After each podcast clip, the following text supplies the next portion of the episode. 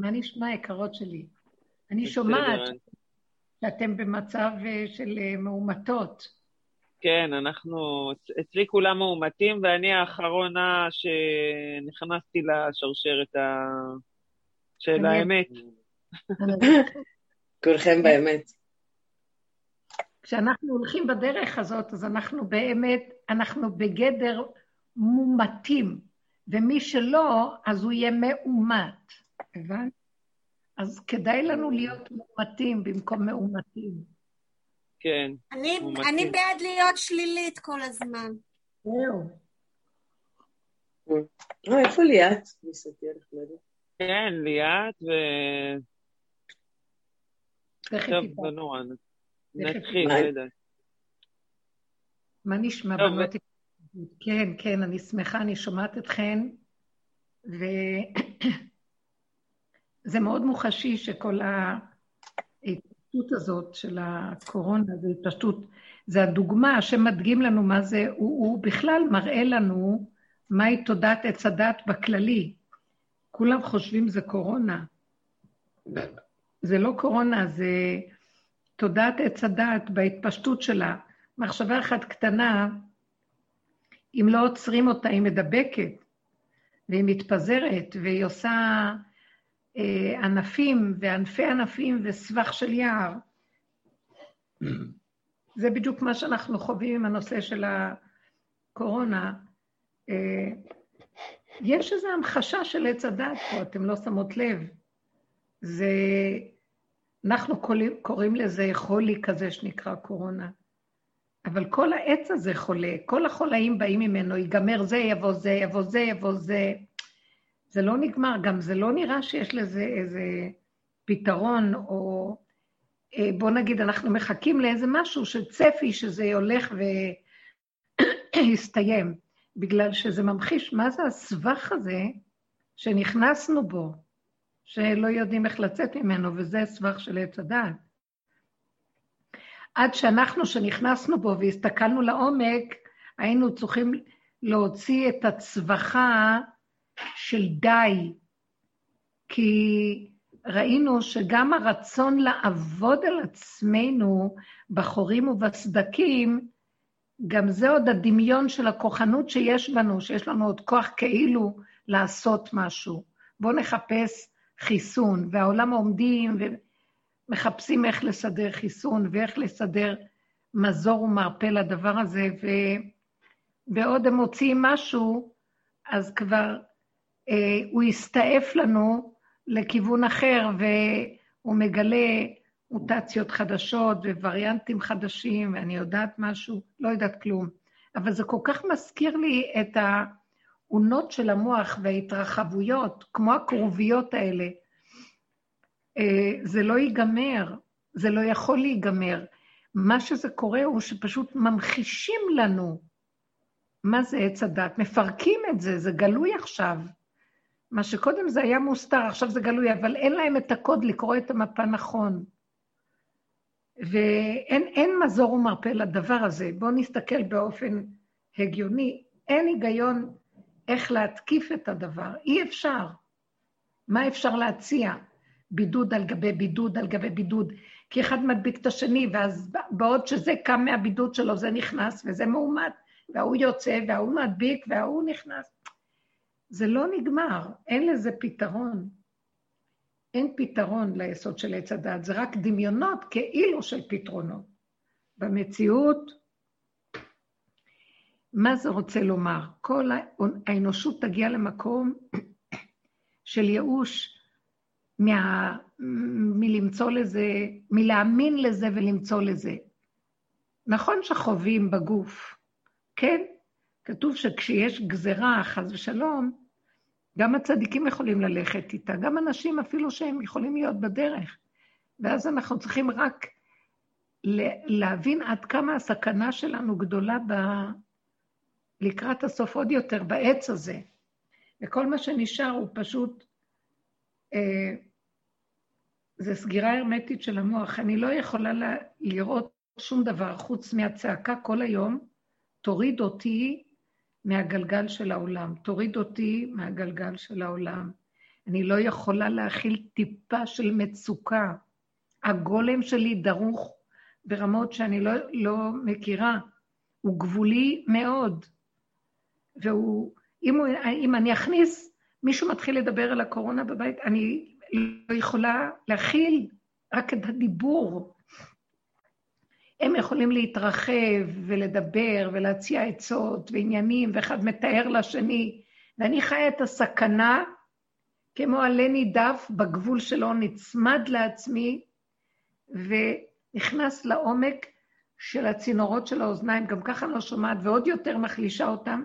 לא רוצה לשמוע, לא רוצה להתערבב, היא הולכת לחדר, הולכת למטבח. אני, זה, הדיבור פועל והם לא שמים לב. זה כמו שהתולעת תורה את החוטים בפה שלה.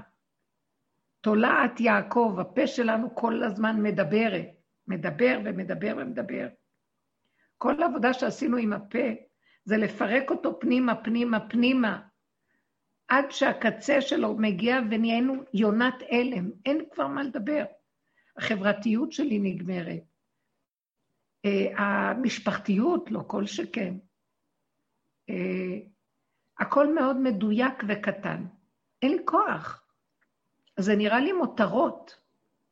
זה נראה לי בשביל מה להגיד. אה, אה, מה, איפה, מישהו שואל אותי, איפה נמצאת, איפה נמצא הכלי הזה שאנחנו צריכים לזה לזה ששופכים שם, ואז אני צועקת, שתי מילים תגיד לי, הכלי, איפה הכלי? גם אתה לא צריך להגיד איפה. תעשה תנועה, לא צריך לדבר. כאילו, הכל פשוט בגלל שאם היינו רק רגע נעצרים אחד מול השני בשקט האמיתי, שהתודעה לא מדבר ומקשקשת, היינו ישר קולטים את המחשבה של השני והיינו יודעים מה הוא רוצה. והיינו רוצים להביא, או מיד היינו מבינים לאן הולכים ומה עושים. אבל אנחנו מכבירים במילים ותארים ואנרגיות מיותרות, מבוזבזות, ולא חיים את הסכנה. טוב, תראו, אני מציעה מצבים שהם נראים כאילו קיצוניים. הדרך הזאת סוף סוף מטרתה להביא אותנו לגולמיות הקיצונית של הגבוליות, שאין אחריה אפשרות אחרת. למה? כי אני קולטת שלא סתם הוא מביא אותנו למקום הזה, עד שלא נגיע למוגבלות של הורדת ראש, הוא לא יכול להתגלות עלינו, והתודעה החדשה רוצה להתגלות, ואין לה איפה להתגלות על ראש מורם ועל שכל של העולם.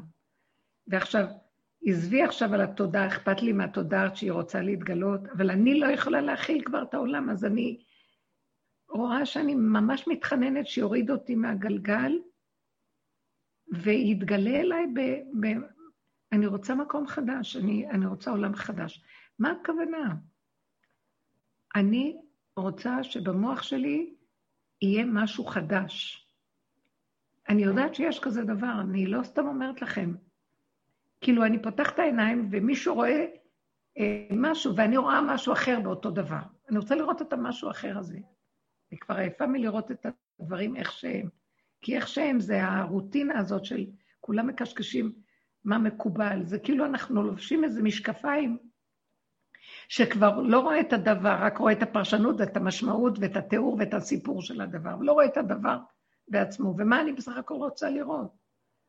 אני רוצה לראות את הדבר עצמו. אני לא רוצה יותר את ה... בלה, בלה, בלה, הבלים, הבלים, הבלים, הבלים. אה, משעמם כבר. ההבלים האלה הם מסוכנים, הם כמו חוטים שנכרכים סביב צווארו של האדם.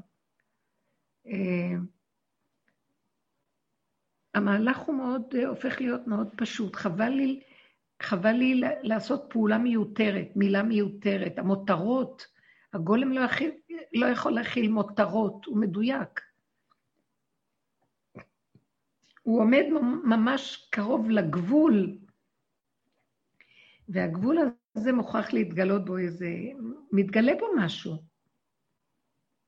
זה אינטליגנציה חדשה. אני מאוד מתגעגעת לזה. זה לא אפילו געגועים, זה כאילו... משעמם פה. חבר'ה, משעמם. מה יש לכם להגיד? הרבנית, לי יש להגיד שאת אה, בדיוק מתארת עכשיו את המציאות שאני רואה אותה. כן. אבא שלי בסוג של, אה, עכשיו הגיע להוספיס בית, הוא גוסס. וואו.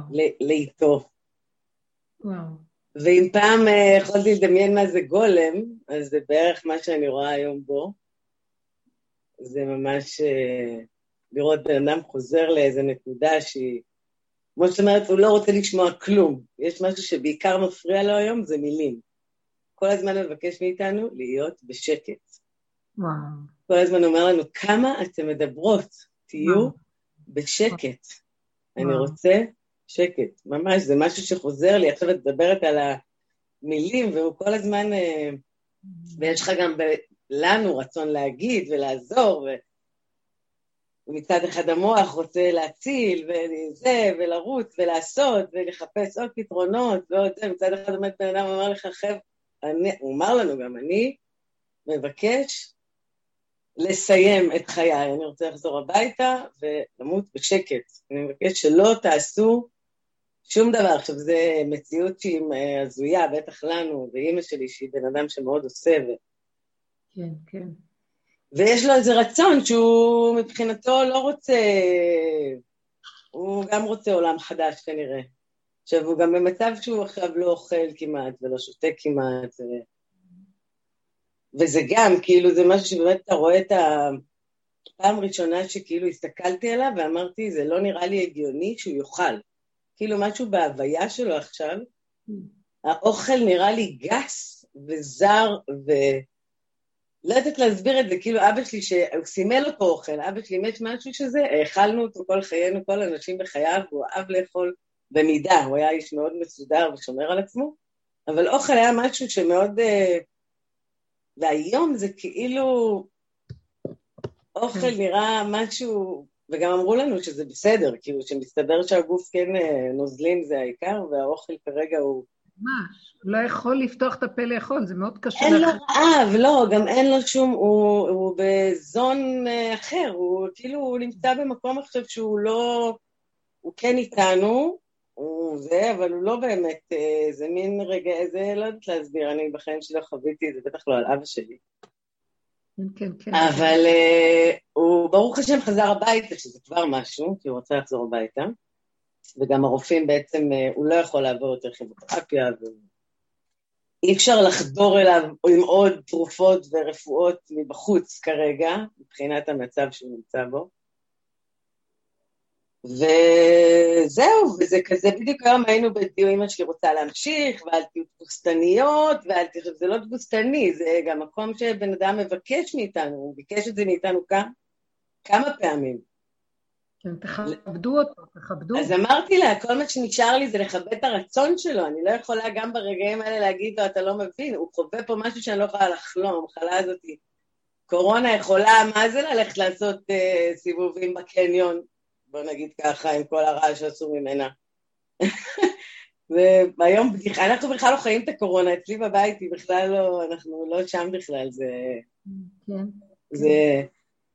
אז כאילו, אתה צריך לכבד את המקום של בן אדם, מצד כאילו, זה ברור שאתה רוצה גם... אה, גם אבא שלי לא, לחיות בשבילו כמו שהוא נמצא היום, זה בערך העונש הכי כבד שהוא היה יכול אה, לאחל לעצמו. שנים ביקש מאיתנו רק לא להיות חולה ולא להיות נטל ולא להיות... Uh, הוא מאוד, איש מאוד פשוט, תמיד הוא אמר לי, זה המחזוריות, זה הטבע, הכל בסדר, כל אחד יש לו את הזמן שלו, את המצב שלו, ואם זה נגמר, זה נגמר, ותשחררו אותי.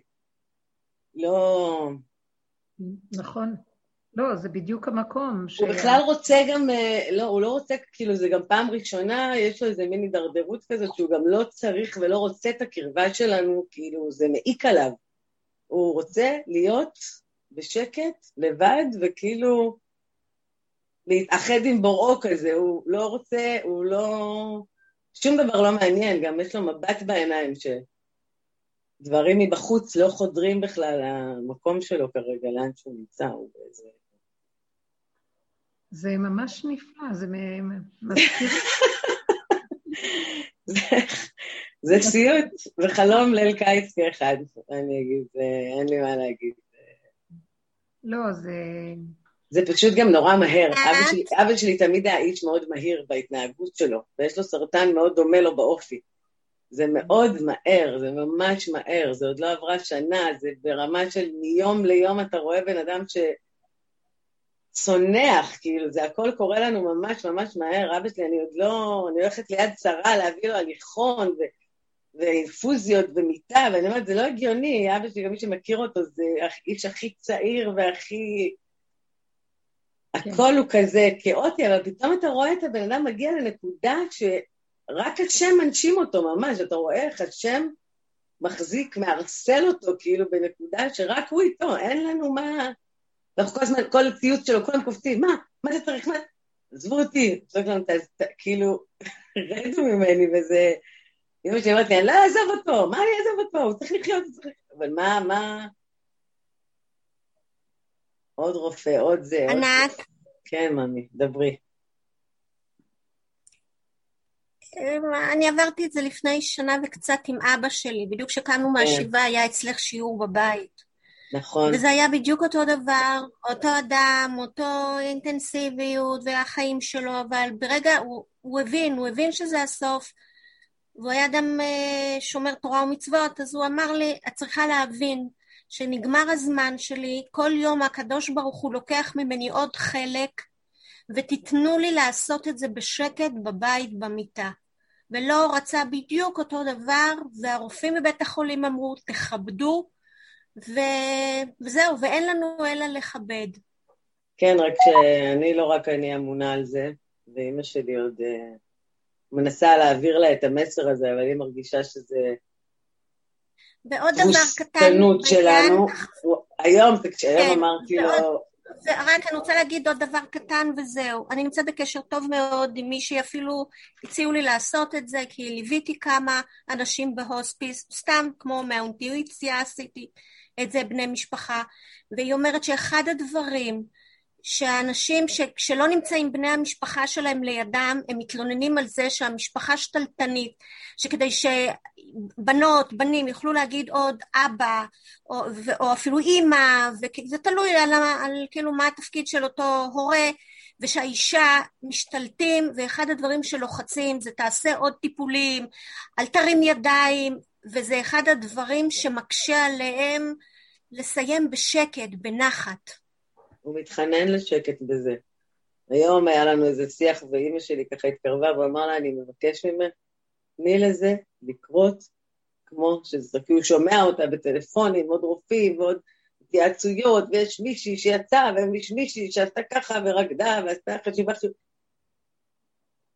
והיום היה לי רגע שגמרתי, זה פשוט האגואיזם שלנו. אנחנו רוצים אותו לידינו, לביטחון שלנו לעוד זמן. הרי אין לנו אינטרס, אני כבר מתגעגעת לאבא שלי, זה לא אבא שלי. מי ששוכב שם היום מבחינתי, זה אבא שלי, אבל זה לא...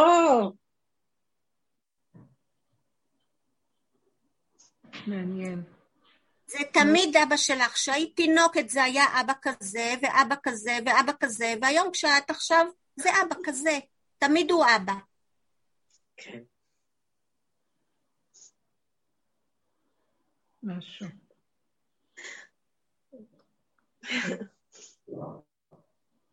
קשה ואין מה להגיד. זה... אין מה להגיד. לא, בגלל שכשאנחנו בדרך חווים את החוויות האלה שאנחנו עוברים, אז זה דומה. זה רק אנחנו כאילו מלווים את התודעה שמסיימת את, תפקידה אחרי כל כך הרבה דורות, והיא במצב של גסיסה ונפילה. זהו זה. וזה בדיוק אותם תהליכים כמו שעכשיו מתארים. ואלה שעוברים את זה בדרך ממש מרגישים את אותם תהליכים בתוכם.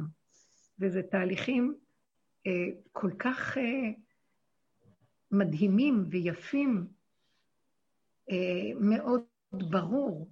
לאלה שהם נמצאים במצב הזה, ואני יכולה להגיד את זה עם העבודה שאני מרגישה לאחרונה, ממש כשאת דיברת על אבא שלך, וכמה תלמידות סיפרו לאחרונה שהם נפרדו מההורה, מהאבא, בדרך כלל זה היה אבא לאחרונה, אה, ממש הרגשתי הזדהות עם המהלכים שאני עוברת.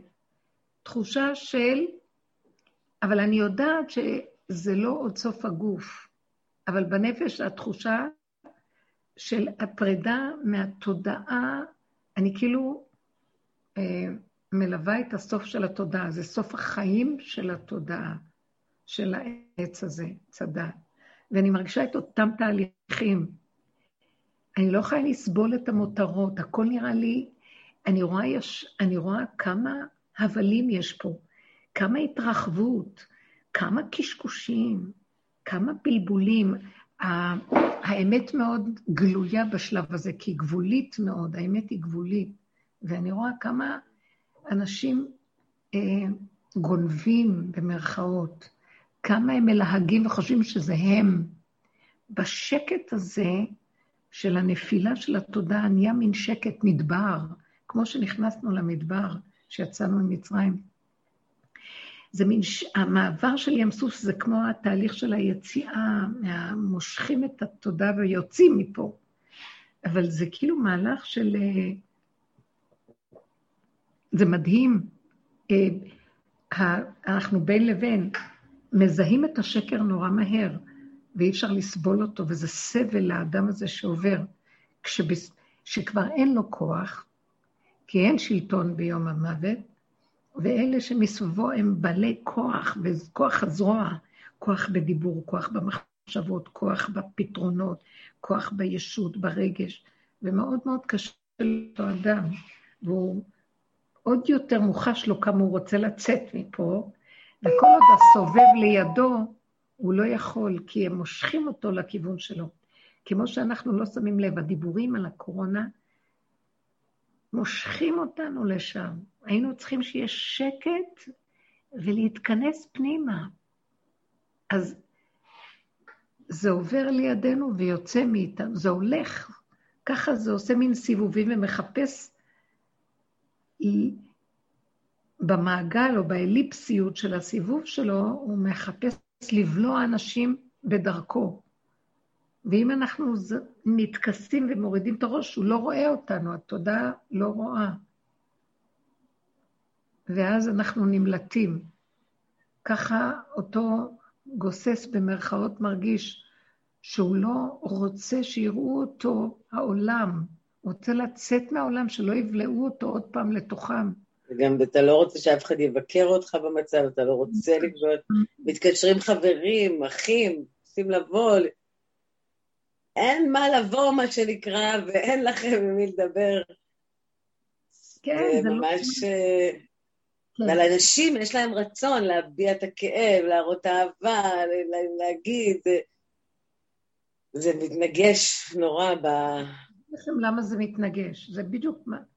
כי, כי הוא הולך למקום, הוא רואה כבר, הוא חווה את האמת היפה, איזה חוויה מדהימה זאת, איזה שקט יש שם, איזה רוגע, גן עדן. וכשהוא רגע מרגיש את האנרגיות מסביב, זה החולי, אנחנו חולים פה. זה מאיר אותו, הוא גם יכול להיות בשכיבה, ואז פתאום מרים את הראש כי מישהו התעצבן, אה, צעק, או אפילו היום אחיין שלי צחק, אז הוא, מה קרה, מה קרה, למה אתם פאניקה? הוא מרגיש כמו איזה, כאילו נכנסנו לו לזה והתחלנו עם אה, רעשנים. זה ממש, אה, הוא כל כך שקט, הוא במין... זה כמו תינוק, הוא רגיש. מדיטציה ממש כזאת. הוא לא צריך אוכל, הוא לא צריך כלום. אנחנו עוברים למהלך של לידת הפרפר עכשיו בכלל. אה, לידה ממציאות, מציאות, יציאת הזחל הופך בסופו, עבודת הזחל זה הבירור אחורה, אחורה, אחורה, כן ולא ולא וכן וכן ובתוך עצמנו, עד שמהמציאות של הגולם הזה, שזה כאילו מה ששוחח על הסוף של, של הזחל, כי בסופו נהיה כמו גולם, והוא עוד חי, בגולם הזה הוא עוד חי, אבל בתחתיתו הוא כבר מתחיל הזחל לעבור למציאות של פרפר. ובמקום הזה אסור להפריע, זה נעשה בשקט, בחושך, במקום שהוא סמוי, שאין שם אה, מה שמפריע. אנחנו ממש בתהליך הזה. העולם כבר לא מושך, משום שמי שמתבונן, משעמם, כמה אפשר ללעוס את אותו דבר, את אותם אה, מקומות, את אותם חנויות, את אותם, הכל דוחה כבר. יש משהו חדש שרוצה לבוא, ואנחנו לא מאפשרים לו לקרות, כמו ש... שאת מדברת, שענת, שברגע שבאים אנשים לא מאפשרים לו לחוות את המהלכים היקרים האלה של עכשיו. וגם לא צריך אפילו לדבר איתו על השם, הוא חווה את השם, הוא חווה את הכל, הוא חווה את הפשטות של ההוויה האלוקית עכשיו. וכדאי לנו, אה, אני, מה, מה אני רוצה להגיד לכם? אני לא רוצה להפחיד ולהגיע... אני חווה את המהלכים האלה בדרגות פנימיות שקטות, עדינות, וזה לא מפחיד אותי, הפוך, מפחיד אותי מה שקורה פה, הכל הפוך. מי שעובר דרך החוויה של השקט המופלא הזה, האמת, הנקיות, הדקות, חוויה של לא לצרוך כלום, רק לנשום, מעט מעט צורך לקיום. זה פשוט חלל פנוי יפה, שקט, מרגיע. אה, אי אפשר לתאר באיזה גיהנום אנחנו יושבים, אנחנו אפילו לא קולטים. המחשבות, הפעולות, העבדות, אנחנו משועבדים לפעולות בלי סוף. יותר ויותר אני נעצרת, ופעולה הכי פשוטה נראית לי המון עבודה, ואני לא יכולה להכיל. אני אומרת, אני לא מבינה, למה כדי לעשות פעולה כזאת אני צריכה לעשות את זה ואת זה ואת זה ואת זה ואת זה, וללכת מפה לפה? למה כשאני רוצה את הדבר זה כבר לא פועל? כאלה מחשבות יש לי. למה? אני לא יכולה להכיל כמה פעולות, כמה מאמץ, וזה דבר קטן, לא מדברת על פעולות גדולות. אני לא יכולה להבין איך אנחנו, יותר ויותר מתברר לי שאנחנו חיים בגסות מזעזעת. יכולנו לחשוב, אני כמו תינוק שבפה, אני מתפלאה, למה כשבא לי משהו במחשבה, זה לא מיד נהיה. אני. אני מחפשת משהו. אני פתאום נזכרתי שאני צריכה משהו. עכשיו, אני לשיטתי צריכה מיד שהוא יהיה לידי ואני אמצא אותו. עכשיו, ברגע שאני צריכה לחטט בתיק לחפש אותו, מה זה כבר עבודה? אני, זה נראה לי לעלות באברסט. למה אני צריכה עוד פעם לחטט בתיק? למה זה לא גלוי מיד איך שרציתי? הנה זה. עוברות עליי חוויות של כאילו שמים את הפנס בדקות על מציאות החיים ורואים, וואו, אנחנו חיים כאן בשעבוד נוראי, ולא קולטים כמה אנחנו שבויים בשעבוד. למה אני צריכה כל כך הרבה לחשוב אה, כדי לדעת משהו? למה אני צריכה כל כך הרבה מילים כדי להביע? למה כדי להבין משהו, איך זה פועל, אני צריכה לקרוא ולדעת? למה אני לא יודעת מיד? אני, אני, עולים לי כל מיני כאלה בקשות. אני אומרת, ריבונו של עולם, אני, זה גם כן ביטוי לשון. כאילו, אני זורקת לחלל האוויר, אני לא יכולה להכיל. למה זה ככה? כבד, מסורבל, מסובך, מייגע. אה, הכולי עלמא זה לא נראה כל כך מייגע, אבל לי בתודעה הזאת של, אני, של הסוף, כאילו סוף התודעה והניקיון והגבול של הגולם, זה נראה כל כך הרבה מותרות, ומאוד מאוד, אני כל כך מאושרת כאשר דבר הכי פשוט, כאשר אני עושה פעולה וזה הולך לי בלי טיפת מעקש. אין יותר מאושר ממני בעולם מזה. אתם יכולים להבין את זה? כשהצלחתי, נניח אני קמה לעשות משהו וזה מתבצע בקלות.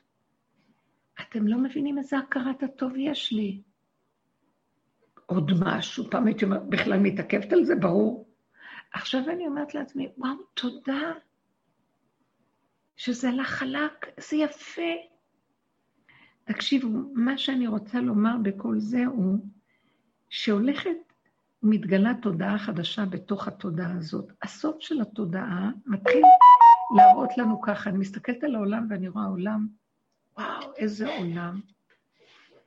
מלא סיבוך, בלבול, אה, קושי, כבדות, גסות, ואילו אני רואה משהו חדש, שחייבים להתאמן עליו, את הכלי הזה כדי להכיל את האור החדש. חייבים להתמעט לקטנות, ללכת אחורה, אחורה, אחורה, לחוות את הרגעים של השקט, לחוות את המקום של הקלות, קל, לא לעבוד קשה, לא להתאמץ, לא להתייגע, לא להיות במצוקה. הכלי צריך להיות קטן, עדין, ושהולך לו בטווח קצר ופשוט. עכשיו שימו לב איך שאנחנו חיים. שימו לב, בנות. וככה כל המשפחה סביבנו וכולם. כמה רעש, ריבונה של עולם, כמה רעש. כמה סערה, הילדים סוערים, כמה צעקות, כמה דיבורים, כמה גסות. בשבת אירחתי את הנכדים, את המשפחות. אני, אני לא, אני לא יכולה כבר להכיל, ואני אוהבת אותם ושמחה שהם באים מאוד, ואני לא יודעת איך להסביר לכם. זה נראה מצוקה שהיא לא נראית כל כך כלפי חוץ, אבל אני זיהיתי אותה. אה, אוכלים הרבה, נראה עצבנות, נראה תזזית תנועתית קשה, אה, נראה רעש, מדברים המון, צועקים, אנשים לא שמים לב, צעקות, זה לא היה כך פעם. הם לא שמים לב האנשים, ואני אומרת לעצמי, מה קרה פה?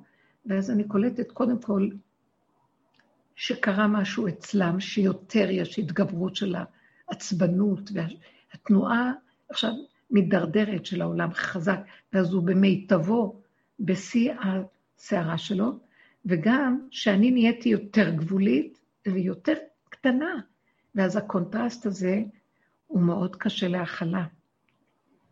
הגבול שלי לא יכול להכיל, ואני מוצאת את עצמי, אה, אין לי לאן ללכת, נכנסת לתוך עצמי בשקט, נכנסת לתוך הכיסא, כאילו אני רוצה להיכנס לתוך העץ של הכיסא והריפוד, ולהיבלע לתוכו. כשאני אוכלת, אני רוצה להיכנס לתוך הלעיסה ולתוך מה שקורה איתה במעיים, כדי להיעלם מהתודעה החיצונית, כי יש המון רעש.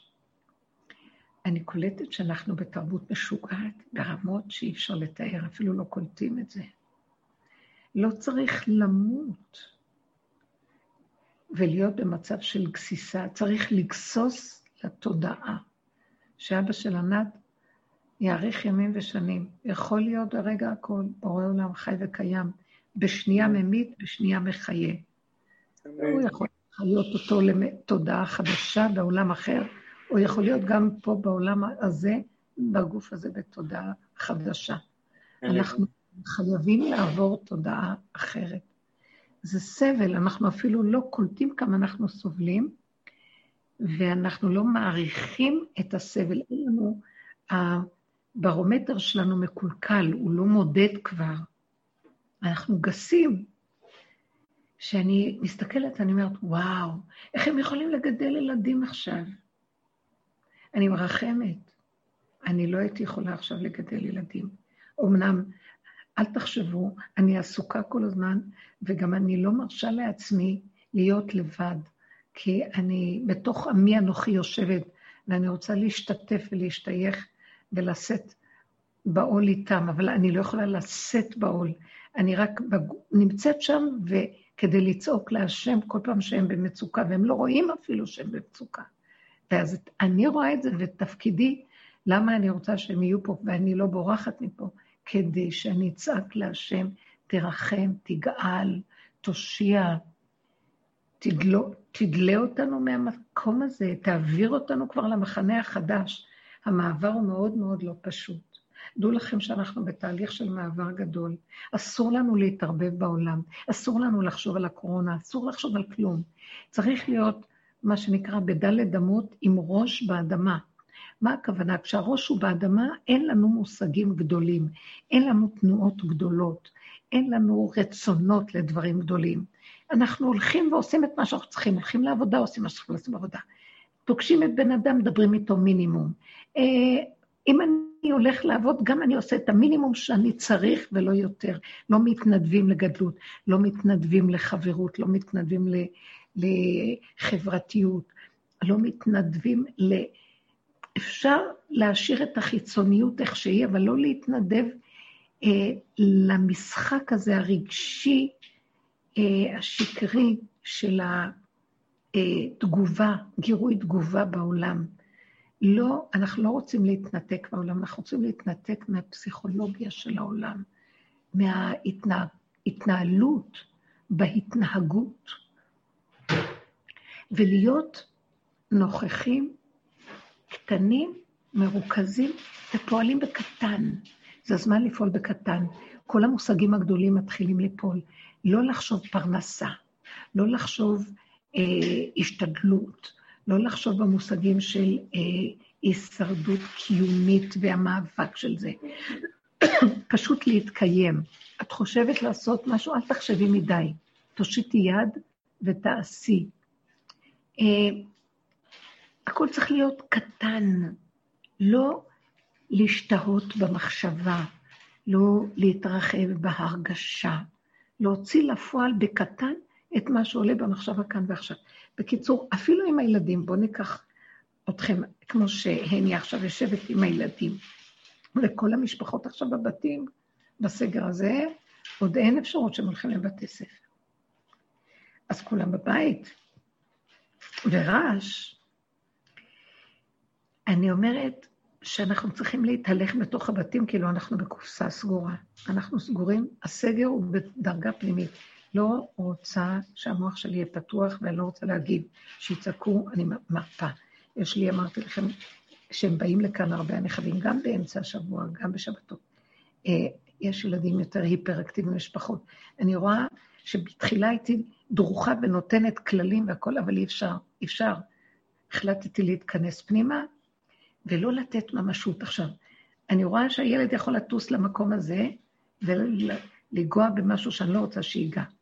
השכלתי אומרת, תרימי את הדברים, תחביאי, תסתירי. ואז אני אומרת, לא, אני לא נוגעת בשום דבר, הכל נשאר איך שזה. אבל אני מחביאה את עצמי בתוך הארון הפנימי שלי, ואני לא רוצה להגיב. ואני שמה לב לדבר מופלא. ברגע שאני רואה, הילד טס לאיזה כיוון, ואז הרגע הראשוני אני אומרת, או-או, הוא הולך להוציא משם את הכלי הזה, אז אני נכנסת עם המחשבה הזאת פנימה, ואני אומרת, שחררי אותו, הוא לא קיים, אין ארון, אין כלי, אין כלום.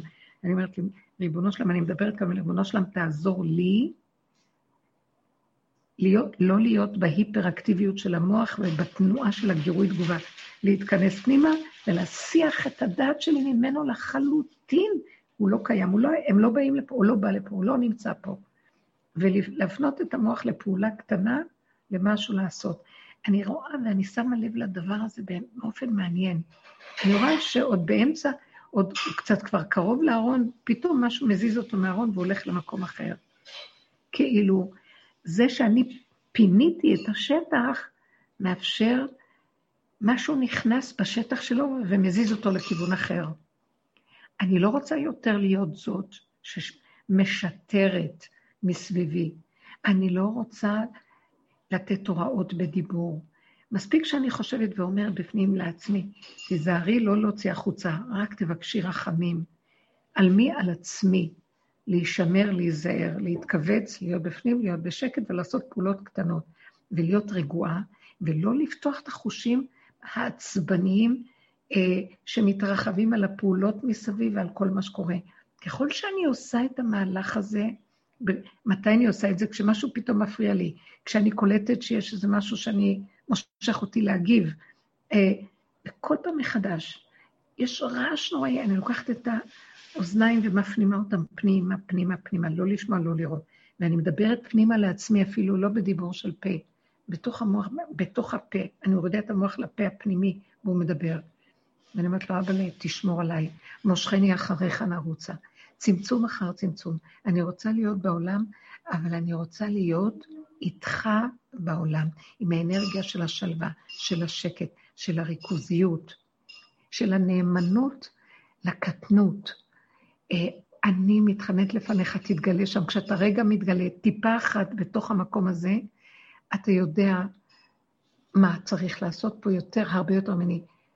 לא ינזק לי הבית, לא יישברו דברים, לא יש... אני לא רוצה לצאת ולדבר ולהגיד ולתת הוראות ולתת מוסר ולהגיד נמאס לי, או כל מיני יציאות כאלה שזה לא בא בחשבון בשום פנים ואופן.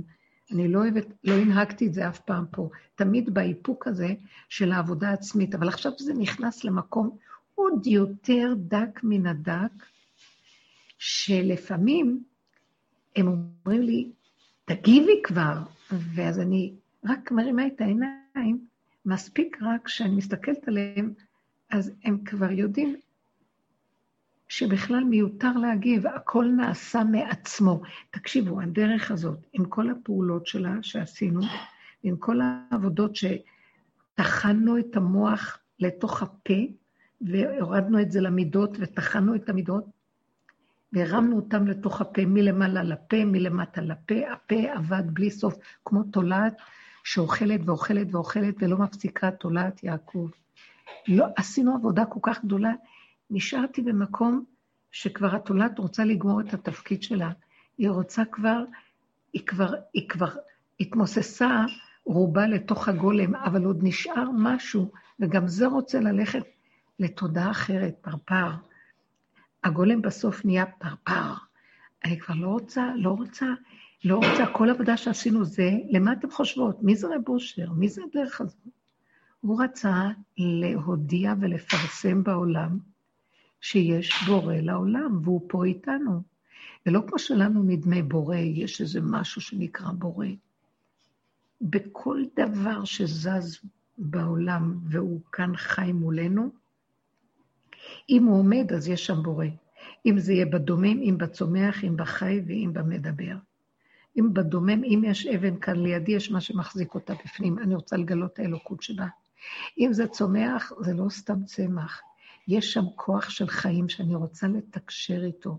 אני רוצה לחיות איתו, בחי אותו דבר וכן הלאה. אני, כל ההתעקשות של רב אושר היה להגיע סוף סוף למקום שאנחנו נראה את זה. אז מה היה כל העבודה שעשינו קודם, ודיברנו בדרך העולם, והיינו עצבנים ונפלנו וקמנו ונלחמנו ועשינו עבודות של מודעות והתבוננות והכרה, ופגם ומה לא, וסבל וייסורים. זה היה כדי לפרק את המסכים שסובבים את המציאות הנכונה ולא נותנים לה להיות גלויה לעינינו. היינו חייבים לפרק את מסכי התודעה. בשכל של התודעה עבדנו על התודעה, דומה בדומה מתקן. מתוך הדעת עבדנו על הדעת. מתוך ההתבוננות, ההתבוננות זה גם כלי של דעת, הסתכלנו על הקלקולים שלנו, וראינו, הפעלנו את הדעת כדי לפרק את הדעת. רק ההפעלה של הדעת, לפרק את הדעת, זה היה המתנה שנתנו לנו בתוך הדעת הזאת, איזה כוח המכלה, כוח של צמצום, לצמצם, ועל ידי זה מכלה את השקר ואת הקלקול. צעד אחר צעד אחורה, פירוק אחר פירוק אחר פירוק, התמוססות, עד שהתולעת נשארת בקצה שלה, ובין הקצה מתחיל לצמוח הסכך של הגולם, מתחיל לצמוח מלמטה, מין איזה מסך כזה גשמי, זה הגולם, שהוא נהיה אה, פשוט, גבולי, הכל קטן, גבולי, אמ, אין בו, אין בו את השכל של עץ הדעת ואת הדעת, אין לו כוח. הוא חסר ההגנה, הוא ההגנה של עצמו. הדפנות שלו זה ההגנה שלו, והגבוליות שלו זה המקום איפה שהוא חי. הוא כאילו כל רגע חושב שהוא הולך להיעלם מרוב שהוא גבולי. וזה המקום של המציאות שלנו במקום של הגולם. וגם זה כבר אי אפשר להכיל. מתחילה להתגלות בתוך המציאות הזאת התודעה של הפרפר. כשאני מדברת על הגולם, אז אני אומרת, זה המקום שאם קורה מסביבי הסערה, אני חייבת, אני מחפשת את הגולם. הוא גבולי, הוא יודע להישאר בגבול שלו ולא להתערבב. וזה הרבה יותר קל מה שהיינו עושים פעם עבודות, להתאפק, לא לענות, לא להגיב עם הדעת. הדעת עובדת על הדעת. זה מוות שם העבודה הזאת, אבל עברנו אותה, ומגיעים לגולם. הגולם זה כמו אה, שענת תיארה את האבא, הוא שוכב, הוא גבולי, לא חושב, לא מדבר, לא רוצה אוכל רגיל, לא רוצה את העניינים של העולם, חברתיות, בני אדם, קשרים רגשיים, זה תוספות מותרות, זה שקר. כי הגבול שלו, הוא לא יכול להכיל. אתם יודעים איזה עצבנות יש בגבול הזאת? אי אפשר להכיל. עכשיו, אני לא רוצה להוציא את העצבים החוצה, צריכים מאוד לכבד אותו שמה. צריכים לכבד את הגולם. וכשהגולם, כשלא מכבדים את הגולם שלי, ואני, אפילו שאני נכנסת לשורשים שלו ואני שותקת, יכול לצאת לי פתאום איזה דיבור או מילה, כל כך הרבה אמת יש בזה מול האנשים שמרגיזים, שאין אחרי זה עוררין על זה, אין, לא, לא, לא מציקים לי. אנחנו לא, אנחנו מפחדים ללכת לידו, זה פתאום מישהו עובר את הגבול, הוא מקבל צעקה של... למה? זה לא צעקה, זה כאילו יוצא ממקום של כאילו נקודה, שכאילו זה, אין, אין עוד... בדיוק. אין אפשרות אחרת. אין מציאות אחרת. המקום הזה חייב לכבד. זה כבר... לב, זה לא שמכבדים אותו, זה כבוד השם מתגלה שם. הגבול, הגבול הזה זה כבוד השם, זה ההיכל. כבוד השם מלא את ההיכל. שם מתגלה הפרפר. אז הוא בתהליכים של מעבר מפה לשם, והוא מקבל את הכנפיים שם שהוא יוצא. אנחנו עוד פה, וזה הולך להיות פה. אני אומרת לכם, אה, למה אני מדברת על זה? אנחנו עשינו המון עבודות, עברנו הרבה. כדאי לנו לתרגל את המקום של הצמצום והשתיקה בדרגות יותר עמוקות. אני, אני שואלת את הניה, את בתוך הבית, הילדים בבית, כולם בבית, חולים. עכשיו שימו לב איזה תרבות זאת, הילדים, הילדים מדברים המון. הילדים צועקים, הילדים קשקשים, מדברים בלי סוף, רוצים תשומת לב, רוצים שיקשיבו להם, רוצים... תקשיבו, זה מראה, הם פשוט התשכיב שלנו, של שיאה, של תודעת עץ הדת, איך שגידלנו אותם. מרבים בדיבור עם הילדים, שואלים אותם מה דעתם, מה נראה להם, מתחשבים בהם, קשקשים איתם, זה תקשורת, זה... לא מבינים מה עשינו להם. אתם מבינים איך דוד המלך גדל? קודם כל פלטו אותו מגיל קטן. פעם, היום אני רואה את זה אצל הערבים, להבדיל אלפי הבדלות. יש להם משהו שורשי מחובר לאדמה חזק. מגיל קטן הם בחוץ. לוקחים את העדר, הולכים לראות איתו, ילדים קטנים. הם קשובים לטבע, הם לבד. אני לא מדברת שאנחנו צריכים להיות לגמרי כאלה, אבל אני אומרת שהתרבות המערבית היא חיצוניות מוגזמת פי כמה וכמה הפוך. למה הם יושבים כאן ואנחנו רואים כמה קשה להזיז אותם והם נלחמים על האדמה? האדמה בעיניהם חשובה. זה הקיום שלהם, זה החוזק. היינו צריכים להסתכל מהם ומיד לעשות כמותם. היום אנחנו חייבים לעשות את זה. הילדים לא יוכלו להישאר יותר בקופסאות של הבתים, כי אין פתרון למצב הזה של הקורונה. אין פתרון לתוצאה שעץ הדת מתפשט במערומיו, ומתחילים לראות את כל האונות במוח, את כל הכרוביות האלה, את כל המוטציות ואת כל ההתפשטות. זה כמו הסרטן בצורה אחרת. זה ימשיך ויהיה עוד ועוד צורות, ועוד יבוא זה ויבוא זה ווירוס אחר, ומחלה אחרת, ולא לא יודעת מה. אין מה לעשות. מה, הילדים לא, לא נראה איך יוכלו להמשיך, איך יוכלו לחזור למהלכים של בית ספר והמסגרות שהיו פעם. לא יכול, מה יעשו? זה הולך להשתנות. הבית, בית הספר יישאר עם הספרים, בית הספר, הבית של הספר, שם יישארו הספרים. הבני אדם כבר לא יצטרכו את כל זה, יצטרכו לצאת לשדות, ליערות, למדבריות, למקום של מרחב, של טבע, של התמזגות עם השקט, עם הטבע, עם הצומח, עם החי, עם ה... דומם של החיים, ולהיות קשובים ברמות אחרות, שאנחנו בתרבות של המערב, איפה אנחנו ואיפה זה בכלל? המוח מקשקש לנו, צועקים כל הזמן, מדברים, מלהגים, כל כך הרבה ריבוי מילים, כל הזמן מסובכים עם הנפש שלנו. לא רוצים אותי, לא שומעים אותי, לא רואים אותי. האגו הדביל הזה, הטיפש החולה הזה. גידלנו כאן ילדים, זה, זה חולה מה שאנחנו מגדלים פה. כולל הילדים שלי, הנכדים שלי, שהם ילדים של תלמידי חכמים בחיידרים ובתלמודי תורה. זה הלא, כל התרבות החרדית, יש לה ערכיות גדולה בתכנים שלה, הלימודים, אבל, אבל היא כולה, זה לעומת זה עשה השם, זה אותו דבר, רק מהצד של תכנים אחרים. המון רצונות והמון דיבורים והמון תשומת לב ויחס ודיבור, ו, והתכנים שונים, אבל זה אותו בסיס של עץ הדעת. ואני, כואב לי מאוד. ואיך הם לוקחים ברצינות את הקורונה? בית של תלמידי חכמים, בתים, אני משתגעת, אני רואה מורות של בית יעקב, בנים, תל... בחורי, בחורים, זאת הם לא בחורים, הם גברים, יושבים בכולל ובכוללים של מצוינים. איך הם נותנים ממשות לקורונה, לחולי, למה שצריך, וחיסונים, ועניינים, וככה, והרבנים. אז אני שותקת, אני מסתכלת, ואני המומה.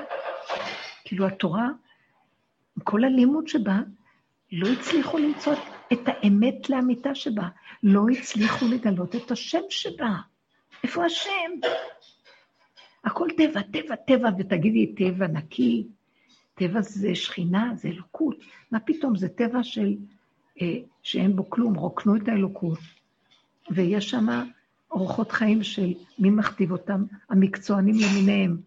אה, אה, אה, קוראים להם, לא יודעת איך קוראים לו, כל התפקידים המקצועיים של הקורונה, לכל אלה שעומדים בראש של ה... אחראים לתקציבים, על עניינים, על זה, על... אני משתגעת, סליחה, אני לא מזלזלת בהם. אני לא מזלזלת בהם. אני אגיד לכם במה אני מזלזלת. אני מרחמת ואני מתפללת. אני מזלזלת בשקר שנתפס שם. אחד מרצה את השני, אחד מושפע מהשני, אחד מחקה את השני, אחד מפחד מהשני, אחד מפחד מה יגידו, אז כולם מחק... משחקים אותה ככה או ככה או ככה. אולי בתוך הצרה הם כבר בעצמם מיואשים ולא מאמינים. אה, האמת נהדרת, ואני רואה את הבנים המופלאים שלי, שהשם רחם עליי וזיכה לי, אני ממש פותחת את ליבי בפניכם, וזיכה לי מתנות חסד בחינם. זה היו ילדים מכוננים מיוחדים, שהם, כל אחד ואחד יכלה להיות בטופ של האמת. לא נותנים להם. צורת החיים, הנישואים שלהם, בני הזוג והצורה שזה קורה, כולל מי שיושב כאן בראש הכיסא, בשולחן, לא נותן ליסוד הזה, רק זה חוזר זה כאילו, לא נותנים ליסוד של האמת להשתלב בצורה הנכונה בתורה, אלא תמיד זוכרים להמשיך ולהפיל אותו בחזרה למצוות אנשים מלומדה, לתורת מצוות אנשים מלומדה. ואני רואה ועיניי כלות, ואני מסתכלת על הדור הבא, ואני אומרת, כואב לי הלב. ומצד שני, אני רואה שהדבר הכי נפלא שקורה, זה שהם כל הזמן בבתים, ואין להם, לומדים אולי בסך הכל מכל היום שהיו לומדים עד שעה חמש תורה, אולי שעתיים ביום, כי הם לא יכולים יותר, כי הרבי צריך ללמוד עם זה ועם זה ועם זה ועם זה, ויש לכל אחד זמן מוגבל בטלפון. זה בכלל לא בזומים ובמכשירים אפילו. ואין את היכולות, ואני אומרת, השם מתחיל לנגוע בכולם, הוא יפרק את התודעה הזאת, יפרק את החדרים, בתי ספר, תלמודי תורה, הוא יפרק ויזרוק את כולם למדבריות. לא יוכלו להישאר בבתים, ישתגעו. יתחיל להיות מצב של האמת תתבקש מעליה. אה, להיכנס, לך מבוא לתוך עצמך, לך לשדה, תהיה עם עצמך. לך תחיה עם עצמך. תסדר את החיים שלך לעצמך. מגיל קטן הילדים יצטרכו להסתדר עם החיים לבד. ההורה לא יוכל לטפל בו. ההורה, תודעה שלו תיפול, ותגלה תודעת יחיד, כל אחד עם עצמו. הוא הוליד אותם, ההורה יכול לתת דברים קטנים לקיים אותם בהתחלה, אבל כל הרמה שאנחנו חיים היום, עד גיל כל כך מבוגר, ההורים על הילדים, כאשר הילדים כבר בשלים לחיים של עצמם, ועשינו אותם אימפוטנטים, לא מסוגלים להתמודד עם כלום. כי ההורים וההורים וההורים וההורים, וההורים עכשיו מתגלה תרמית, אין להם כוח להכיל כלום, הם הולכים להשתגע בעצמם. הכל הולך להתמוטט. כל הגדלות השיגונית הזאת תיפול. שימו לב, אני ממש רואה את זה. זה תתחיל להיות תרבות של יחידה. האדם לעצמו, עכשיו, הוא יהיה בעולם, ויהיו עוד אנשים, אבל בתודעה החדשה זה לא יהיה קשור אליו. לא יהיה לו הכוח המשקיף הגדול לראות, או, oh, יש עולם, יש מדינה, יש ממשלה, יש חנויות. לא יהיה דבר כזה במוח, יהיה רק דבר כזה. עכשיו אני פה, הרגע אני צריך את זה, אני צריך פה. אני צריך ללכת לקנות במכולת, אני אלך למכולת. אני צריך לעשות משהו, אני אלך לעשות את אותו דבר. אם אני פוגש בדרך אדם או שתיים או עוד אחד, ואני רואה אנשים, אבל מה הקשר שלי איתם? אין קשר. אני לא משקיף לראות, או, מלא אנשים, ויש לי דעה, ויש לי רעיון עליהם, ויש לי איזו השקפה, או איזו הבנה עליהם. לא יהיה הדבר הזה, הקומה הזאת תיפול לגמרי. יהיה פשוט מה אני בתוך כל דבר שאני צריך, ומה שייך לי כל דבר שאני רואה מסביב. ברמה הזאת האדם יחיה טוב, כי הוא יהיה ממוקד, והוא יהיה מרוכז, והוא יהיה המרכז של הכל, והוא מקיים את מה שאמרו החכמים, לעולם יאמר אדם, בשבילי נברא העולם. ואני אדם יחיד בעולמי לבורא עולם, אני אדם הראשון. ככה זה יתחיל להיות. ויהיו עוד אנשים. אבל זה יהיה ככה. אני אגיד לכם, גם לא יהיו הרבה אנשים. כי אלה שישרדו ביחידה הזאת, צריך חוזק להיות במקום הזה כבר עכשיו ולתרגל. הם יוכלו להמשיך, ואם לא, באמת זה נכון. אני קולטת שמה שקורה הוא שהמוח מדביק, והמוח מפוזר ומפורד לכל עבר, ואנשים ידבקו, ויהיה הדבקויות של הדבקויות של הדבקויות, ויעלמו, כי המוח פתוח. תיזהרו, תורידו את הראש מתחת לרדאר, אני לא מוצאת מילים אחרות להגיד. אני מתהלכת ובמינימום שנצרך. ואני בתוך העולם ואני בתוך אנשים, ובתוך זה אני מדברת, בתוך מי אנוכי יושבת. בתוך זה אני ביחידה. אני מתרגלת את היחידה שם. אחר כך אני, אני רואה את זה, אני יוצאת. אני לא רוצה, אין לי כבר כוח לדבר עם אנשים. אני הולכת, אני אומרת שלום, מילה, אם אני פוגשת מישהו, המסכה מאוד עוזרת לי, לא מכירים אותי. ככה הייתי נעצרת כל כמה שניות עם איזה בן אדם פה, עוד מישהי פה, עוד מישהו שם, עוד מישהו שם. שקט, השם מפנים אותנו. זו חוויה אחרת. אני לא מנותקת מהעולם. אני לא נזקקת לצורת חיים שהייתה קודם. למה? מה מועיל לי תשימי לב, את יושבת ומדברת עם מישהי, מה מועיל לך הלהג הזה? לאחר מעשת תשימי לב, תחזרי אחורה ותגידי, מה יצא לי מהדיבור הזה? מה יצא לי שאני יודע, כי פתחתי תוכנית כזאת וכזאת, ואני מכניס למוח עוד ועוד ועוד דברים, בשביל מה? מה יוצא לי מזה?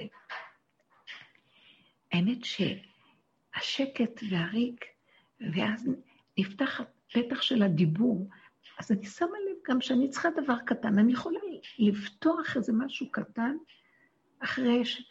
ממש מעניין מאוד. הגולם שלי לפעמים רוצה לראות חדשות. אני פותחת לרגע, ואני קולטת את הסיבות. סיבה קטנה שמפריעה לי במשהו, אני סוגרת. זה נסגר לבד. אה, מישהו פתאום נכנס, פתאום יש איזו שיחת טלפון. אני רואה שיש הסחה גמורה, לא רוצים אותי שם. גם אני אחר כך אומרת לעצמי, אה, שמעת את שתי החדשות האלה, מה היה בזה? ואז אני רואה את הריק שבזה, אין בזה כלום, כלום. אני לא... אני רואה את השיממון של עץ הדת מחפש את הדברים האלה, אבל כשאנחנו בגולם הנקי הפשוט, אין שיממון שם. אין מילה שממה, אין שיממון. יש הווייתיות פשוטה, קיומיות. ככה, זהו. תקשיבי עכשיו. אבא של ענת, שיאריך ימים ושנים. השם, אפילו חרב מונחת על צווארו של האדם, אל יתייאש מן הרחמים. הוא מונח שם, יושב שם, מוטל שם במיטתו. הוא ביחידה שלו. הוא לא נזקק לכלום. לא חסר לו. הוא לא בשיממון. הוא לא קורא, הוא לא אוכל, והוא לא מדבר עם אנשים, והוא לא עושה פעולות, ואין לו תוכניות. תגידו, משעמם לו? הוא לא בשיממון. אתם יודעים באיזה חוויה מדהימה הוא נמצא? חבל לו לאבד את החוויה הזאת. כי זו חוויה שבין פה לשם, בין הגשם לרוח. שם כבר לא יהיה גשם. זה משהו מיוחד, שיש לנו כן. עוד דיסקו ועוד את האפשרות הנוספת. והרעש והלהג של הכסילות של הבני אדם, של הקשקוש של התודעה הזאת, זה דבילי, זה מעצבן. הוא בעולם האצילות. נורא בא לי לפעמים, אני אומרת לו, אבא, מה אתה רואה? מה אתה שומע? בא לי להיכנס איתו כזה, לראות, לנסות להבין מה, איפה הוא... כן. לא, זה לא... אין לו כוח לתאר. אמר לי, זה מעייף אותי לדבר איתכם, זה מעייף אותי להגיד לכם, זה מעייף אותי שאתם יושבים ואני צריך לתת לכם תשומת לב. מעייף אותי, הנכד ש... יש לו נכד בכור שהוא המלאך שלו, והיה ביניהם חיבור מאוד גדול, הוא הבן כזה, אנחנו שתי בנות לא היה לו בן, וכשהוא נולד הוא אימץ אותו, יש ביניהם קשר מאוד מיוחד. אז הוא כל הזמן לידו. אז הוא אמר לי עוד פעם שזה מאוד קשה לו, כי כשהוא מגיע אז הוא אוסף את כל מה שהוא יכול כדי לתת לו תחושה כאילו, הוא לא, הוא גם לא אוהב שאנחנו שם ומצטערים מזה ורואים את התהליך, כאילו, זה נראה לו מיותר נורא, כל ה... טוב, תגידו משהו על מה שדיברנו, תגידו. זה מה יש, תגיד. הנקודה הזאת של היחידה, להתכנס ביחידה. עכשיו תגידו, אני לא מדברת על היעלמות מהעולם, כלומר, היעלמות פיזית מהסובב, אני מדברת על היעלמות תודעתית, תכירו מה אני מדברת. לא לתת למוח לקשקש. קודם כל, אני רוצה רגע להגיד שלילך ביקשה שהשיעור הזה גם אה, יוקדש לחמה. אברהם בן אה, תרז אסתר הוא לא במצב טוב, רפואה שלמה. אמן. אמן. ורציתי לומר שכשאנחנו התחלנו פה את החוויה הזאת, את העניין הזה עם הקורונה, אז אה, אז כאילו המוח קפץ, אה, את יודעת, של אה, בעצם איך לנהוג, מה צריך, מה עושים, מה זה, ואז אמרתי, כאילו, ואז הייתי חייבת להיכנס פנימה ולהרגיש שאני, שהקול הפנימי צריך להגיד לי מה אני עושה, לא... או לא השכל הכי... כן? לא מה? קיצוני ולא הדעות, והיו, כן, אנשים מאוד התנדבו להציע לי כל מיני...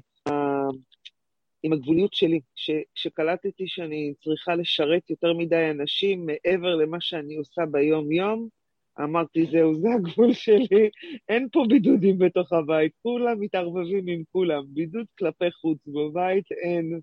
זה היה, זה, זה היה הגבול הראשון שזיהיתי בי. כן. ולאט לאט שאנשים כאילו מדברים איתי ואומרים לי דעתם, הם כאילו מתקשרים לשאול לשלומנו ומציעים עזרה, ברוך השם שזה טוב. אבל אה, לא, תעשי ככה ותעשו, אבל אני אמרתי, די, אני לא יכולה. לי ברירה שאמרה לי, איך יכול להיות שאתם רק מרגישים ככה? זה לא אמיתי, אז זה לא נכון, אז זה אבל אני לא, אני לא יכולתי לשמוע כלום, כלום. פשוט, רגע, רגע, שעה, שעה, יום-יום. כן. מה? את מקוטעת קצת, וזה בדיוק אה. הנקודה. שימו לב, אנשים, בנות מדווחות לי ואומרות לי שהם, הסובב משגע אותם, לא נותן מנוחה, אה, בכפייתיות מכריח אותם לעשות דברים שהם לא רוצים, על החיסונים, על ה... כולם מבוהלים, אנחנו, אנחנו חברה, החברה פה היושבת בארץ הקודש. אני לא יודעת כבר מה אנחנו. אה, בעולם בחוץ אנשים הרבה יותר מאופקים, אנחנו סוערים, אנחנו היסטריים פה. אנחנו לא במקום... אה, אה, בעולם בחוץ לא בקלות רוצים את כל מה שפה, לעשות חיסונים ולעשות... פה אחד מדביק את השני, ההשפעה מאחד לשני מאוד חזקה. כל ישראל אכפת לו אחד מהשני. אה, ומטרידים גם אחד, וכפייתיים אחד על השני. מה הועיל לך שהחברה באה ואומרת לך, אה, זה לא יכול להיות שאתם ככה, אתם צריכים לחוות את זה ככה ולא ככה וכן ככה. למה היא צריכה להיכנס לך לבית ולהגיד לך? מאיפה מגיע הדבר הזה שהשלטנות הזאת... ממש. יכול להיות? אין כבוד, אין עידון, אין אצילות. מאיפה זה בא? איך יושנו ככה לשני להשתלט על המקום שלו? זה בא מהחולשה שלנו, חולשה של הרצון לרצות, של החברה הטיפשית הזאת, של אה, אהבת ישראל, אנחנו אוהבים אחד את השני, זה לא אהבה בכלל, זה לא כלום, אין כאן אמת, אין אהבה, אין כלום. יש כאן אה, מעורבות... פחד. בדיוק, מעורבות רגשית טיפשית. ממש. אחרת. פעם זה אהבה, אני אוהב אותך, ופעם אני מת מפחד, אז אני צריך להדביק אותך בפחד שלי. וככה כל הזמן זה כאן. אז אנחנו עברנו את הדרך הזאת על מנת לשים דברים במקום ולהיות חדים וחזקים. אנחנו לא, לא שאנחנו שונאים חלילה או מתבדלים, אנחנו פשוט רוצים לדייק עם החיים שלנו, ונמאס לנו כבר להיות הקורבן של כל השקר הזה. למה לא? אם אדם מגיע סוף סוף להכרה הנפלאה הזאת, אחרי כל כך הרבה עבודה שעשינו, לא מגיע לו להיות חזק עם האמת שלו ולצפצף על הכול, אז, אז למה הוא פה? להתחנף ולרצות את הדמיונות שלו ולצאת מן העולם כעבד לדמיון? חבל לכם על הזמן. אני לא יכולה להבין איך תרשי שמישהו ייכנס ויגיד משהו. קודם כל, למה שיבואו לבית שלנו כל מיני אנשים? אני, גם אל תהיו כל כך חברה פתוחה. מה פתוחים?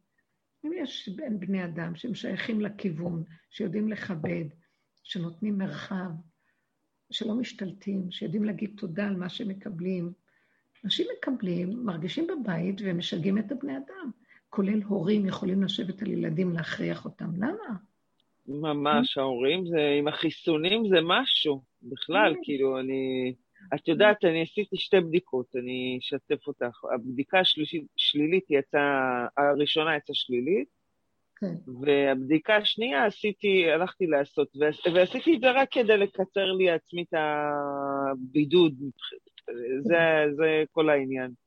ובבדיקה השנייה, היה לי כזאת התנגדות, הלכתי עם מבט השנייה כזה, היא הרימה שם את כל מד"א. צעקות, היא לא רצתה, וזה, וכשיצאנו, בש... תוך שניות היא הייתה בסיטואציה אחרת, והתבוננתי עליה, את יודעת, אנשים, אף אחד לא פצע פה. כאילו, אני, היא עשתה, היה שם כל כך הרבה צעקות, ואני גם הרמתי, הייתי מאוד קצרה איתה שמה, ו, וכשיצאנו משם, היא, היא, היא, היא עשתה חדש. והייתי כל כך עמומה, אמרתי, גם אני עושה חדש. אני לא, אני לא בא לי עכשיו, כאילו, וואו, מה עברתי, הסבל, לא רוצה, לא רוצה. לא וכשעליתי לאוטו, כשהייתי, עליתי לאוטו, היא אומרת לי, אמא, את יודעת, הם באמת היו נחמדים, הם לא עשו לי כואב. פעם הבאה נבוא לפה, אמרתי לה, אין פעם הבאה. אמרתי, ו- ובדרך אמרתי לקדוש ברוך הוא, אם זה מה שאתה מעביר אותי, אני בסוף אכנע לחיסונים. אז תגמור עם זה וזהו. ואז התשובה הייתה חיובית, וזהו, גמרנו עם זה. זאת אומרת שאם יש תשובה חיובית אז לא צריך חיסונים? לא הבנתי. לא, זהו, אני מאומתת. אני לא אצטרך חיסון. 아, אני יש... גם לא התכוונתי לעשות, רק שזה איפשהו, את יודעת, יוריד ממני איזשהו משהו מהעולם קצת. נכון. לא, אני לא ידעתי שאם האדם כבר עבר את זה... כן, הוא לא צריך חיסון. אז הוא לא צריך חיסון, הבנתי. הרבנית. כן. הניה, קודם כל רפואה שלמה בעזרת השם. עכשיו שאני שומעת שאת מאומתת. ומזל טוב. אני ניסיתי, רבנית, כמה ניסיתי להידבק ולא הצלחתי. סתם, לא שניסיתי, היה לי שלוש מאומתים בבית, בעלי ועוד שני בנים. ואני לא יודעת איך הקדוש ברוך הוא החזיק אותי, באמת החזיק אותי כמעט שלושה שבועות בבית, בבידוד עם כולם, ועם עוד uh, שלוש ב- בתוך חדר, עם ילדים בתוך חדר, uh, עם החדר שלי, ויתרתי על החדר שלי, השם פירק לי אפילו את הפרטיות שלי, את הנקודה שאני יכולה לברוח לאנשהו ולהיעלם, הוא עשה לי שאני פשוט איעלם רק לתוכי. אין... הוא פירק לי גם את החדר, פירק לי את הקירות, הכל. והיה לי איזה שהם אה, כמה אה, מצבים שאמרתי, זהו, נדבקתי, אין מצב שאפילו היה לי תסמינים. הייתי נכנסת לחדר חופשי, מביאה להם דברים, פתאום נזכרת, אה, אני בלי מסכה, אה, לא חיטיתי ידיים, מה לא זה, והשוס היה שהיה לי איזו שיחה עם חברה שהייתה בהתקף חרדה בטלפון, ואני ככה מנסה להרגיע אותה, ותוך כדי אני לוקחת מהבן שלי, שהוא מאומת, את השאריות של האוכל שלו מהחדר, שמה על השיש, ותוך כדי שאני מדברת איתה, אני אוכלת מהשאריות שלו, עם הכפית שלו. כאילו, אין יותר מזה. אין כאילו מה זה. ועשיתי שש בדיקות קורונה. שש בדיקות קורונה בש... בשבועיים וחצי, כדי כל פעם לנסות. לקצר את הבידוד, ויצאנו שליליים. ואז הבנתי איך הקדוש ברוך הוא בעצם כל פעם סגר לי את המוח לא להתערבב, כאילו לא לחשוב בכלל שיש לי קורונה בבית. לא לחשוב על זה שזה קיים לי. קודם כל זה חסד בכלל שבאמת הוא העביר את זה בצורה שהיא בלי תסמינים. זה באמת חסד, אני לא לוקחת את זה מובן מאליו, שזה עבר לשלום, אבל הקטע הוא שהוא ממש הראה לי, את רואה, אני אתן לך את כל הסימנים שכאילו זה אצלך, שכאילו נדבקת, שכל החוקים שאיך להידבק אני אתן לך, ואת תצאי שלילית. וזה היה כאילו קטע הזוי, כי גם אמרתי לעצמי, באמת נכנעתי לדבר הזה ואמרתי, אמרתי להשם, אז יאללה, שנהיה כבר כולנו חיובים ונסיים עם זה, כי אני גם כן לא בעניין של החיסונים ולהיכנס לעניין הזה. ורציתי לסיים עם זה, אבל הוא כאילו הראה לי, לא צריך חיסון, אני, אני מחסן אותך, אם צריך לקרות משהו יקרה, ואם לא, לא, וזהו, ולא לחשוב על זה. לא להתעסק עם זה. זה נתן לי הרבה שקט. נתן לי שקט, משהו כאילו...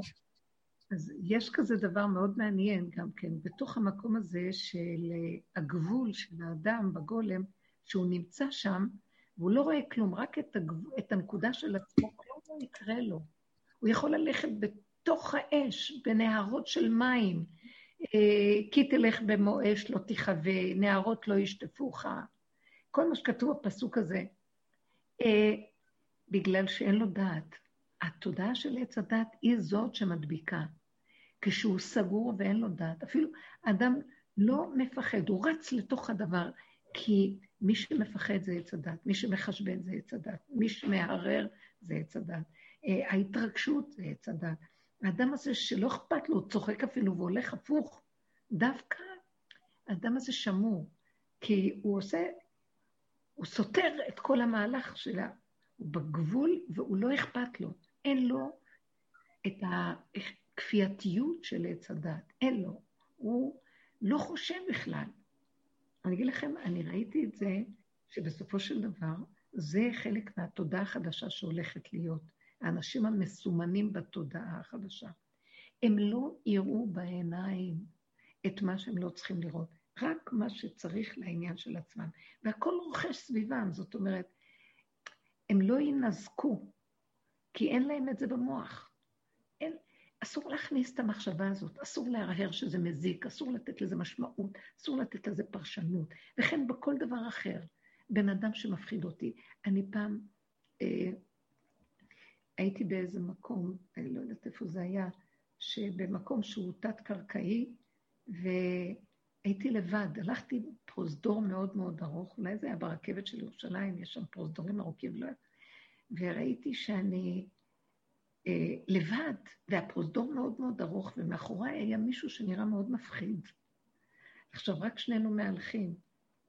ואז אני רק סובבתי פעם אחת, פעם אחת כדי לראות, שמעתי צעדים מאחור.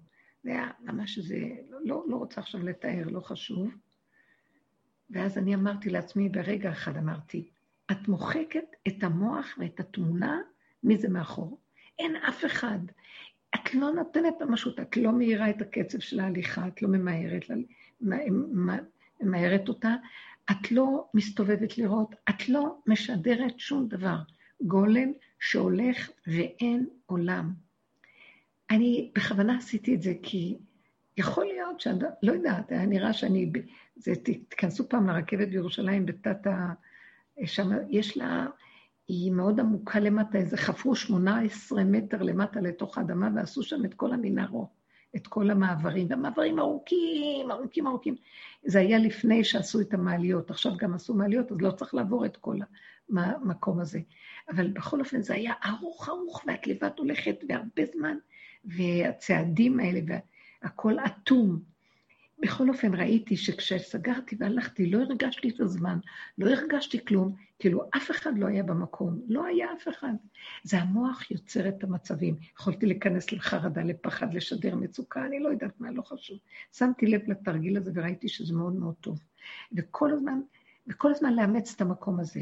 הצמצום הזה לתוך עצמנו ולא לתת ממשות ופרשנות ומשמעות והתרחבות, כל הכלים של עץ הדת, יוצר את המקום שזה לא יזיק, זה לא יזיק, זה לא קיים, זה לא קיים, לא לתת לזה קיום, לא לתת קיום.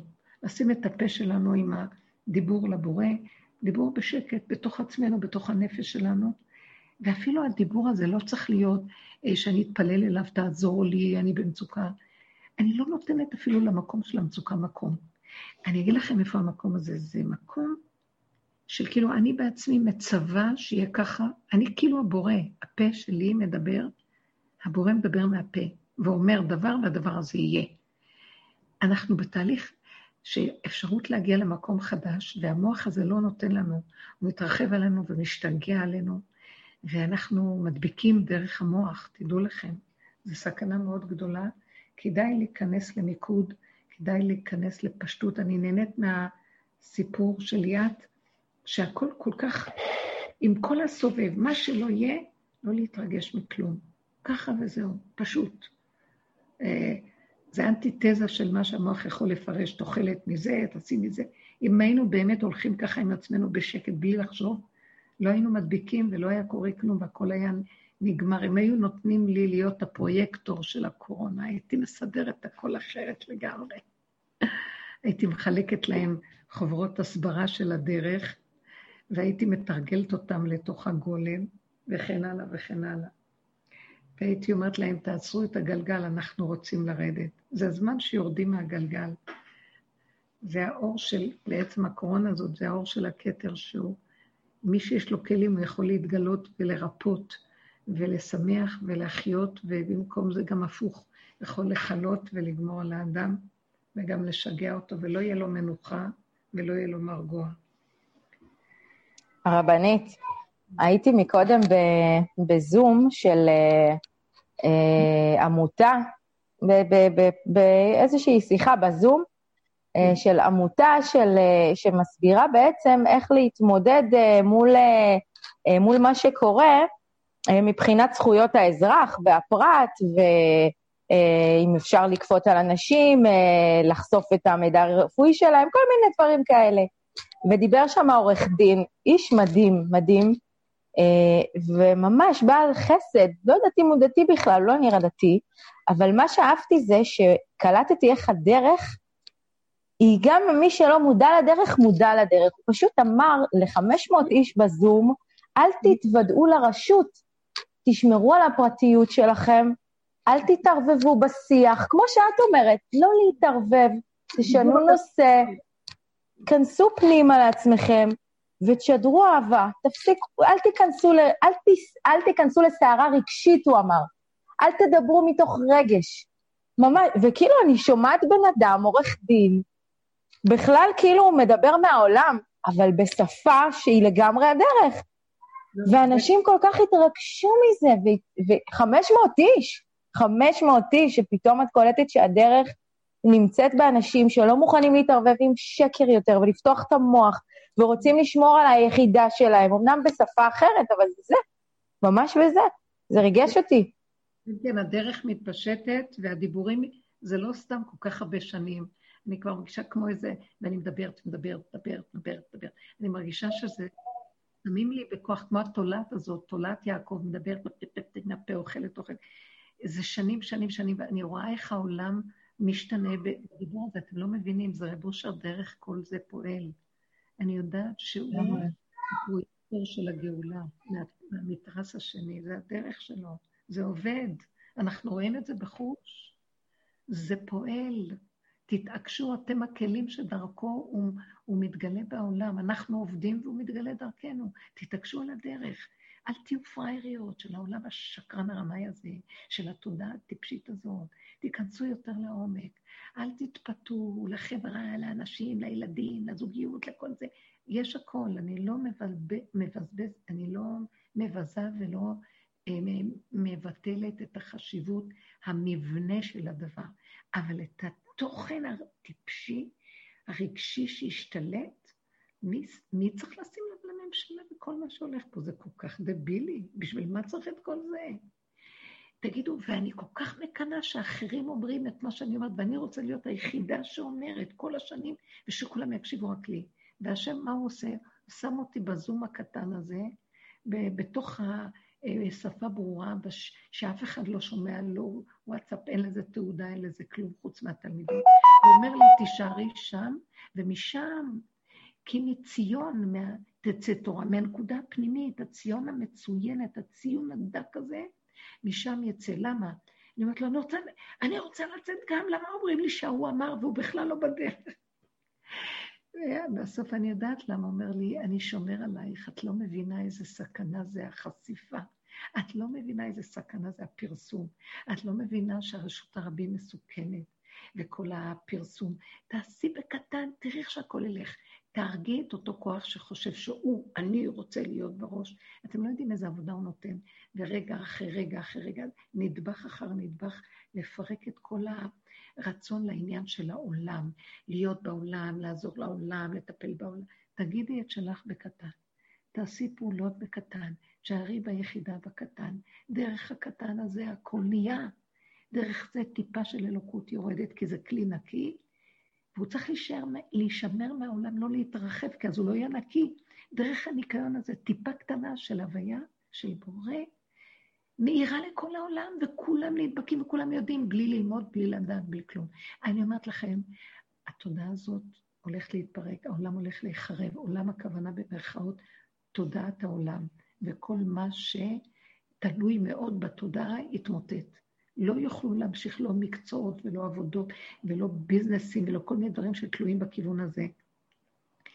יישאר פשטות ויישאר קיומיות פשוטה, מצומצמת, מרוכזת, חכמה, מדויקת, שלא תלויה זה בזה. לא יזדקקו זה לזה, כל אחד יהיה אחראי מקטן ועד גדול, ולא יזדקקו. מתוך כל אחד ואחד, אפילו הקטן, הילד הקטן יהיה גאון, והוא ידע איך להתנהל, הוא יהיה חכם, תיכנס בתוכו חוכמה מדהימה חדשה, שלא נזקקת לכל הספר והלימוד והמורים והמורות וכל התוכניות האלה וכל השקר הזה. הכל יבוא מבפנים, מהמהות הפשוטה שיודעת מעצמה, מהאלוקות שבתוך האדם, שהיא בראה את הדברים והיא בתוכם, בתוך כל דבר יש את האנרגיה שלו, יש את החוכמה של הקיום שלו, והבן אדם ידע להתחבר לדבר ולחוכמה שבו. מהאבן הוא ידע לשאוב את החוכמה שבה, מכל היסודות, וזה משהו אחר לגמרי. יפסיקו כבר מצוקות שיש פה, וכל הנפש המקושקשת הזאת, חולי רוח במוח וחולי נפש בטבע, בתוואים ובמידות. יהיה עולם חדש, וזה מתחיל להיות עכשיו. כדאי לנו להישמר ולהישאר בנקודות, ולא להתבלבל ולשמור, לא להתערבב רגשית, כמו שאמר העורך דין הזה, אני צריכה אותו, שהוא, אני אצטט אותו כדי לחזק את דבריי. אה, לא, לא, לא, תברחו מהפרסום, תברחו מהכבוד והחיצוניות והצורה של הדמיון הווירטואלי הזה, כי מסוכן, הוא מסוכן לנו, הוא מסוכן, הוא לא טוב לנו. רואים אותנו שם, מדביקים אותנו שם, תופסים אותנו שם, משעבדים אותנו שם, מכריחים אותנו שם, אנחנו שבויים עוד פעם. לא, יצאנו מהשבי, חבל לנו, אל תישאבו בו עוד פעם. זה מאוד חשוב המהלך הזה. יש עוד מישהי ששואל, אני אשמח. ש... איפה שמרית שלנו היום? איפה שמרית?